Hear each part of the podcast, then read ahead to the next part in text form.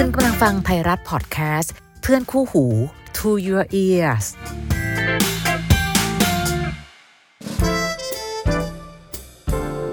How to รัก รักอย่างไรที่จะใช้หัวและใจ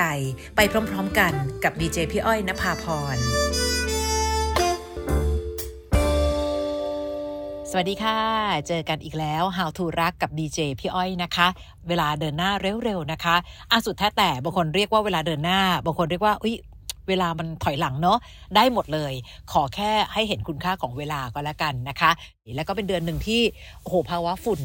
ยังไม่เพลาลงเลยนะคะ ต้องบอกว่าต้องดูแลตัวเองให้ดีที่สุดเหมือนกันนะ เรามีเรื่องให้ดูแลตัวเองดีๆ แต่ละเดือนก็เปลี่ยนเปลี่ยนไป เช่น ระวังนะคะ อากาศหนาวมากนะอะระวังนะคะ เดือนนี้ก็ฝุ่นเยอะหน่อยค่ะ ปกป้องตัวเองให้ดี เพราะเขาบอกว่าจริง ๆ แล้ว PM 2.5 เนี่ย ผลกระทบมันไม่ได้เกิดขึ้นในช่วงเวลาสั้น ๆ หลายคนเลยละเลย แต่ในที่สุดแล้วในระยะยาวๆ มีผลต่อสุขภาพ ไม่ว่าจะเป็นเรื่องของเส้นเลือดตีบเฉียบพลัน หรือแม้แต่มะเร็งปอด นะคะ ไม่ได้บอกให้กลัวจนกระทั่งหลอนนะคะ แต่อย่างน้อยก็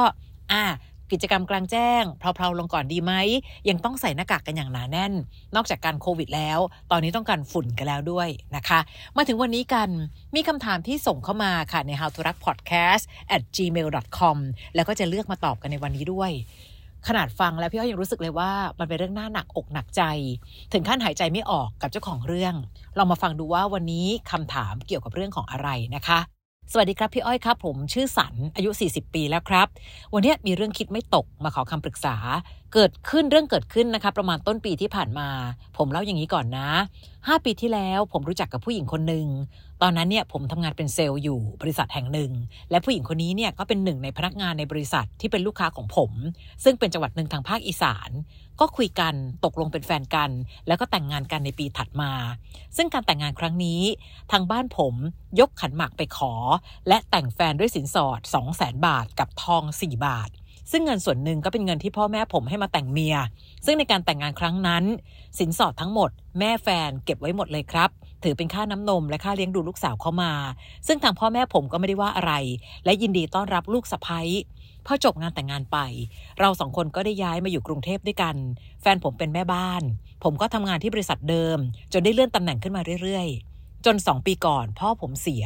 ผมก็เลยรับแม่จากทางใต้ขึ้นมาอยู่ด้วย เพราะแม่ไม่มีคนดูแล ในวันที่ตัดสินใจพาแม่ขึ้นมา ผมก็บอกแฟนว่า ผมจะพาแม่มาอยู่ด้วยนะ ซึ่งเธอก็ไม่พูดอะไร ผมก็ไปรับแม่ขึ้นมา หลังจากจัดการเรื่องงานศพพ่อเรียบร้อย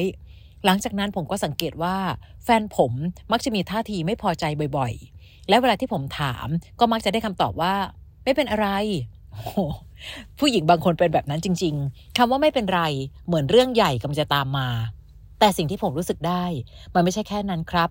ทางฝั่งแม่เหมือนกัน ผมก็พยายามถามแม่ว่าแม่กับแฟนผมมีปัญหาอะไรกันหรือเปล่า แม่ก็บอกว่าไม่มีอะไร จนผมเริ่มทำตัวไม่ถูกเหมือนกัน แต่มันทำให้เกิดความรู้สึกอึดอัดมากมายไปหมดนะคะ แปลว่าต้องมีอะไรแหละเนาะวันหนึ่งหลังจากผมกลับมาจากที่ทำงาน เห็นแม่นั่งอยู่ที่โต๊ะอาหาร อยู่ๆก็มีเสียงไลน์ที่โทรศัพท์แฟนที่วางเอาไว้ แล้วก็เห็นข้อความหนึ่งทำให้ผมมั่นใจว่าแฟนผมมีปัญหากับแม่ผมแน่ๆ ข้อความที่เข้ามาส่งมาบอกว่า เอาภาระมาให้ เงินก็ไม่ได้เหนื่อยฟรีเปล่าๆกูเป็นแม่แท้ๆกูเคยรบกวนมึงไหม โอ้แรงนะคะ เป็นข้อความที่แม่แฟนผมส่งมาหาแฟนผมครับ ผมเนี่ยอึ้งไปเลย แล้วแฟนผมก็เดินลงมาจากบนบ้าน รีบมาหยิบโทรศัพท์ออกไป ตอนนั้นผมรู้สึกสงสารแม่ขึ้นมาจับใจ แฟนผมมองแม่ผมเป็นภาระเหรอเนี่ย เงินก็ไม่ได้หรอ เหนื่อยฟรีหรอ ในหัวผมนึกถึงแต่ข้อความในไลน์จากแม่เขาจนเมื่อปลายปีที่แล้ว ผมต้องไปดูงานที่ต่างจังหวัดหลายวัน ตอนที่ผมกลับมาบ้าน อยู่ดีๆ แม่ก็เดินมาบอกว่า พาแม่กลับไปอยู่บ้านเถอะ ผมงงมากงงว่าเกิดอะไรขึ้นกับแม่ผมกันแน่พอผมถามแม่ แม่ก็มีหลุดพูดว่า แม่ไม่อยากเป็นภาระพวกเองคืนนั้นผมตัดสินใจถามแฟน แฟนก็บอกว่าให้ผมไปถามแม่เอง ผมเลยบอกว่า แม่บอกไม่อยากเป็นภาระ พอพูดจบแฟนผมก็ย้อนถามกลับมาว่าและเป็นภาระไหมล่ะภาระใคร ในเมื่อเธอไม่ได้เหนื่อยดูแลอะไรเลย ถามฉันสักคำไหมก่อนพาแม่ขึ้นมา ว่าฉันพร้อมจะดูแลแม่เธอหรือยัง ขนาดแม่ฉันก็แก่เท่าๆกันน่ะเขายังไม่อยากมาลำบากกับฉันเลย แล้วเงินที่เธอให้มาคิดว่ามันพอหรอสำหรับคนทั้งบ้าน ผมเนี่ยสตันไปเลยครับ ตอนนี้ผมก็ยังดื้อไม่พาแม่กลับบ้านเพราะไม่อยากให้ท่านกลับไปอยู่คนเดียว ส่วนแฟนก็มักหลบไปอยู่คนละมุมกับแม่ทำให้สถานการณ์ในบ้านมันแย่ลงเรื่อยๆ ที่สำคัญตอนนี้เรื่องเงิน ผมพูดตรงๆว่ามันตึงมือมาก จะให้มากกว่านี้ก็ไม่ไหว บางครั้งผมก็มีความคิดแย่ๆแวบขึ้นมาว่า หรือจริง ๆ ผมเลือกคู่ชีวิตผิด เพราะเขาเหมือนไม่ค่อยรักแม่ผมเลย แต่ผมรักเขานะครับพี่อ้อยครับ ผู้ชายโง่ๆอย่างผมจะจัดการเรื่องนี้ยังไงดี จะแก้ปัญหาตรงไหนก่อนดี ผมผิดมากไหมที่อยากดูแลแม่ แต่ภรรยาผมกลับไม่ค่อยยอมรับพี่อ้อยช่วยชี้ทางสว่างให้ผมทีนะ เดี๋ยวก่อนนะคะ น้องไม่ใช่ผู้ชายโง่ๆนะ ใครเจอแบบนี้ไปไม่เป็นทั้งนั้นแหละค่ะ คนหนึ่งเป็นหัวใจ อีกคนหนึ่งก็ให้ชีวิตแค่เรื่องนี้อาจจะแปลกกว่าเรื่องอื่นหน่อย คือเท่าที่พี่เคยฟังปัญหามา ส่วนใหญ่แม่สามีจะแอนตี้ลูกสะใภ้ เรื่องนี้เป็นอีกแบบคือลูกสะพ้ยค่อนข้างไม่พึงพอใจแม่สามี เพราะรู้สึกว่าเป็นภาระ คือแน่นอนนะคะน้องคะเวลารักใครแต่งงานกับใคร เราคือครอบครัวเดียวกันเนาะคืออันนี้ส่วนตัวพี่อ้อยก่อน พี่มักจะรักคนที่รักไปถึงครอบครัวเรา ดูแลพ่อแม่เราเหมือนลูกอีกคน ไม่ใช่แค่คิดว่าตัวเองเป็นเขยหรือเป็นแค่สะพ้ายอะค่ะ แต่ตอนนี้ปัญหาที่น้องเจอต้องแยกเป็นสองเรื่องก่อนนะคะ รายได้ไม่พอกับรายจ่าย อันนั้นคือเรื่องหนึ่ง กับอีกเรื่องหนึ่งคือ ภรรยาไม่มีใจจะดูแลแม่เรานั่นเป็นอีกเรื่องหนึ่งนะ ก่อนจะตัดสินใจทำอะไร เราต้องรู้ทุกอย่างให้รอบก่อนนะคะเช่น ลองหาเวลาคุยกับคุณแม่แบบเปิดใจ แม่ครับมีอะไรเกิดขึ้น แม่รู้สึกอะไรอยู่ มีอะไรหรือเล่าให้ผมฟังหน่อยได้ไหมเรื่องภาระ มันไม่ใช่ภาระนะแม่ แม่เลี้ยงผมมาโตจนกระทั่งบอกรักคนอื่นได้ ขอคนอื่นแต่งงานได้อะไม่เห็นแม่คิดว่าผมเป็นภาระเลย แม่คุยให้ฟังสักนิดได้ไหมอะแม่เจออะไรหรืออย่างน้อยเราจะได้รับรู้ว่าความอึดอัดของท่านคืออะไรนะคะ คุยคนละรอบก็ได้นะ คราวนี้ในส่วนภรรยาก็เหมือนกัน ต้องคุยแล้วก็รับฟังค่ะ เธอแต่ละวันเป็นยังไงบ้าง เหนื่อยมากมายขนาดไหน เราไม่ได้ฟังเพื่อมาตัดสินว่าใครถูกใครผิดนะคะ ฟังเพื่อจะบอกว่าเราอยู่ข้างๆ เธอเสมอนะ คนที่ออกไปทำงานหาเงินนอกบ้านค่ะ ก็มีความเหนื่อยและทรมานอีกแบบ คนที่ดูแลบ้านก็มีความเหนื่อยเป็นคนละอย่าง แค่ผลประกอบการของคนที่ทำงานบ้าน มันไม่ได้ออกมาเป็นตัวเงินนะคะแต่คือความชื่นใจของการได้ดูแลคนที่เขารัก หรือแม้แต่คนที่สร้างสามีมาให้เธอรักด้วยซ้ำลองคุยกับเธอค่ะว่าอะเราเข้าใจนะว่าเธอเหนื่อยขนาดไหนบ้าง แต่เธอพอจะเข้าใจเราไหมนะ คุณแม่เพิ่งสูญเสียคุณพ่อไป ตอนนี้ท่านกระโดดเดี่ยวมากอะค่ะ อย่างน้อย ลูกอย่างเรา อยู่เป็นเพื่อนเป็นขวัญกำลังใจให้ท่านสักนิด พอไหวไหมเธอ หรือมีอะไรที่สามีอย่างเราพอจะช่วยได้บ้าง บอกเลย ลองฟังเธอ แบบที่คิดในใจว่า การบังคับให้ใครมีน้ำใจ หรือใส่ใจครอบครัวที่สร้างเรามา รักพ่อแม่เราอย่างที่เรารักแหมเรื่องแบบนี้มาร้องขอกันยากค่ะ นอกจากจะเป็นน้ำใจที่เธออยากจะให้เอง หรือเป็นจิตสำนึกของเธอเอง แต่อย่างน้อยขอการคุยและการขอความร่วมมือขอความช่วยเหลือในการดูแลแม่เราสักนิด ซึ่งพี่พูดตรงๆนะคะ ต่อให้พี่พูดกับน้องแบบเนี้ยพี่ก็คิดว่าเรื่องแบบเนี้ยมันไม่ใช่เรื่องการขอความช่วยเหลือ เราคือคนรักกันและเป็นครอบครัวเดียวกัน และอย่าลืมค่ะ ต้องคุยกับเธอด้วยนะว่า ตอนนี้ปัญหาเรื่องการเงินในครอบครัวเรา เริ่มลำบากนะ เราจะช่วยกันยังไงดี ตอนนี้เงินเป็นแบบนี้ประหยัดอะไรตรงไหนได้บ้างไหม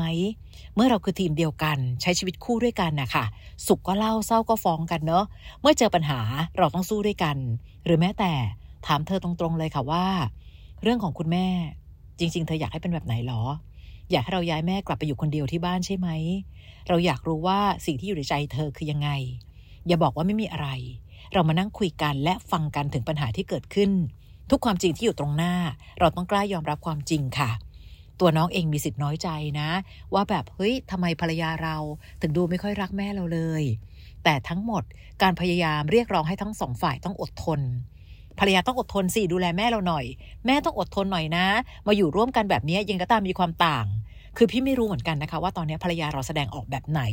ทำร้ายหัวใจคุณแม่ไปถึงขั้นไหนแล้ว หรือแม้แต่หรือแม้แต่ คุณแม่มีปฏิกิริยายังไงกับการที่ต้องปะทะกับลูกสะใภ้ถ้าการให้ทุกคนทนทนทนและทำร้ายความสุขของกันและกัน บั่นทอนกันไปแบบนี้เนี่ย ที่สุดแล้วอะค่ะ เดี๋ยววันหนึ่งบ้านก็จะร้อน สงสารทั้งหัวใจของคุณแม่ และก็ต้องเห็นใจความเหนื่อยของภรรยาด้วยเช่นเดียวกัน เป็นคนกลางหนักมากนะคะพี่อ้อยบอกได้เลยนะคะ และอีกนิดนึงลองแอบวางแผนไปให้ไกลกว่านี้สักนิด สมมุติสมมุติแม่กลับไปอยู่บ้าน เราลองบริหารจัดการดูสิคะว่า เอ๊ะ พอจะหาใครอยู่กับท่านได้บ้างหรือเปล่า เราเองเจียดเวลาไปอยู่เป็นเพื่อนท่านได้ สักกี่วันนะในหนึ่งเดือน แล้วก็แจ้งภรรยาด้วย ในวันที่เราต้องไปดูแลคุณแม่ในบางช่วงเวลา แต่ถ้าเธออยากให้ฉันกลับบ้านทุกวัน ก็ต้องช่วยกันเนาะดูแลแม่สักนิด เรามีเวลาอยู่ด้วยกันไม่ได้นานเท่าไหร่หรอกค่ะ จะเป็นใครก็ตามที ต้องมีวันที่เราจากกันอยู่แล้วล่ะ ทำไมไม่ใช้เวลานี้ในแต่ละวันแต่ละวันที่ยังเหลืออยู่ ดูแลกันให้เต็มที่ เอาจริง ๆ ค่ะ เรามีเวลาอยู่ด้วยกันไม่ได้นานเท่าไหร่เนาะไม่ว่าจะเป็นใครก็ต้องมีวันที่จากกันอยู่ดีทำไมไม่ใช้เวลาในวันนี้ให้เต็มที่ที่สุด ทำดีต่อกันให้มากที่สุด ดูแลกันและกันอย่างเต็มที่ ไม่ว่าจะเราหรือภรรยาค่ะ วันหนึ่งก็ไม่ใช่ว่าจะไม่แก่เนาะและวันนี้มันก็ไม่ได้เรียงตามลำดับวัย วันหนึ่งข้างหน้าใครจะรู้ว่า อาการเจ็บไข้ได้ป่วย หรือแม้แต่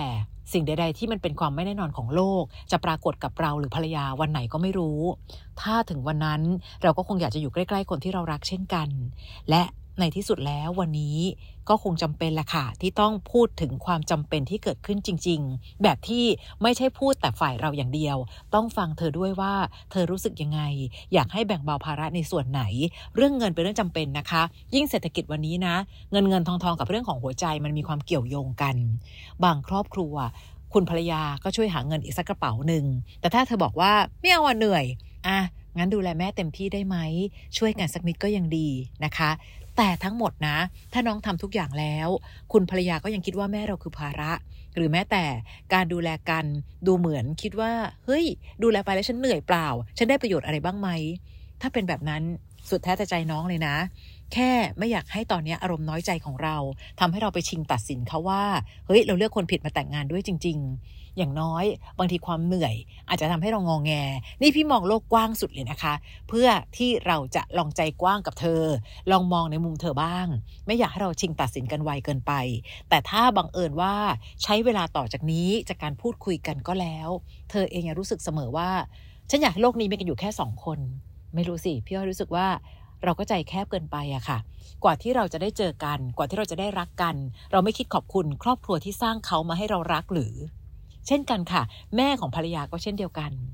ต่อให้วันนี้ท่านบอกว่าดูซิฉันแก่ขนาดเนี้ยฉันยังไม่อยากให้แกลำบากด้วยเลย ไม่เป็นไรมั้งคุณแม่ ถ้าวันหนึ่งเราจำเป็นจะต้องช่วยเหลือกันหรือดูแลกัน ผมก็พร้อมและเต็มใจนะ แสดงออกให้ภรรยาเราเห็นด้วย ไม่ใช่แค่ตอนเนี้ยเป็นเรื่องของการมาขิงใส่กันดูสิแม่ฉันยังไม่ต้องมารบกวนเลยทำไมแม่เธอต้องมารบกวนฉัน เรื่องแบบนี้ไม่ใช่เรื่องของการรบกวนค่ะ ในที่สุดวันหนึ่ง ถ้าเรามีร่างกายที่แข็งแกร่งและแข็งแรงพอ เราก็ใช้แรงนี้ในการดูแลคนที่เรารักและรักเรา ดูแลครอบครัวที่สร้างสามีมาให้เรารักไงคะ ทั้งสองฝ่าย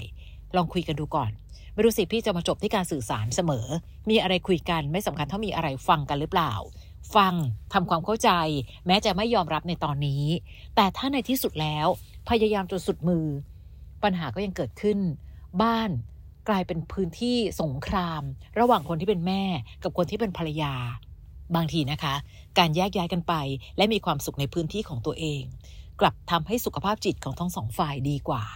อันจริงๆนะ วันนี้เราก็ไม่ได้มาโลกสวยนะคะ เพื่อที่จะบอกว่าทุกคนต้องรักกันสิ แต่บางบ้านมันมีเงื่อนไขบางอย่างที่รักกันขนาดนั้นไม่ได้จริง ๆ ก็ต้องใช้เวลาบริหารจัดการ พี่เป็นกำลังใจให้น้องสันนะ พี่รู้ว่าเป็นคนกลางหนักเหลือเกินค่ะ ครอบครัวที่สร้างเรากับครอบครัวที่เราสร้าง พอเข้ากันไม่ได้ปับ๊บคนกลางต้องใจหนักแน่น ค่อยๆคคิด ค่อยๆฟังและแก้ปัญหาไปด้วยกันนะคะ หวังว่าทุกอย่างจะผ่านพ้นไปได้ด้วยดีนะ ขอบคุณมากเลยที่ไว้วางใจแล้วก็ส่งเรื่องราวมาพูดคุยกัน หรือว่าใครก็ตามที่ฟังอยู่ มีข้อแนะนำอื่นๆ ที่อยากจะแนะนำน้องสันช่วยกันได้นะคะ ส่งเข้ามาใน how to รัก podcast at gmail com ได้เลยนะขอให้ทุกอย่างผ่านพ้นไปได้ด้วยความรักค่ะ ไม่ใช่ว่ารักพ่อแม่ แล้วเราก็ต้องบังคับให้คนที่เรารักคือภรรยาหรือสามีต้องรักเท่าที่เรารัก มันก็ไม่เหมือนกัน บางครอบครัวโชคดีมากนะคะ ภรรยาหรือสามีเรารักครอบครัวเราเหมือนที่เรารัก อันนั้นถือว่าเป็นความโชคดีอันดับต้นๆเลย ลองจับมือกัน แก้ปัญหาด้วยกัน ขอให้ความรักที่มากพอทำให้เราต่อสู้กับทุกปัญหาได้ เจอกันใหม่ EP ต่อไปใน How to รัก สวัสดีค่ะ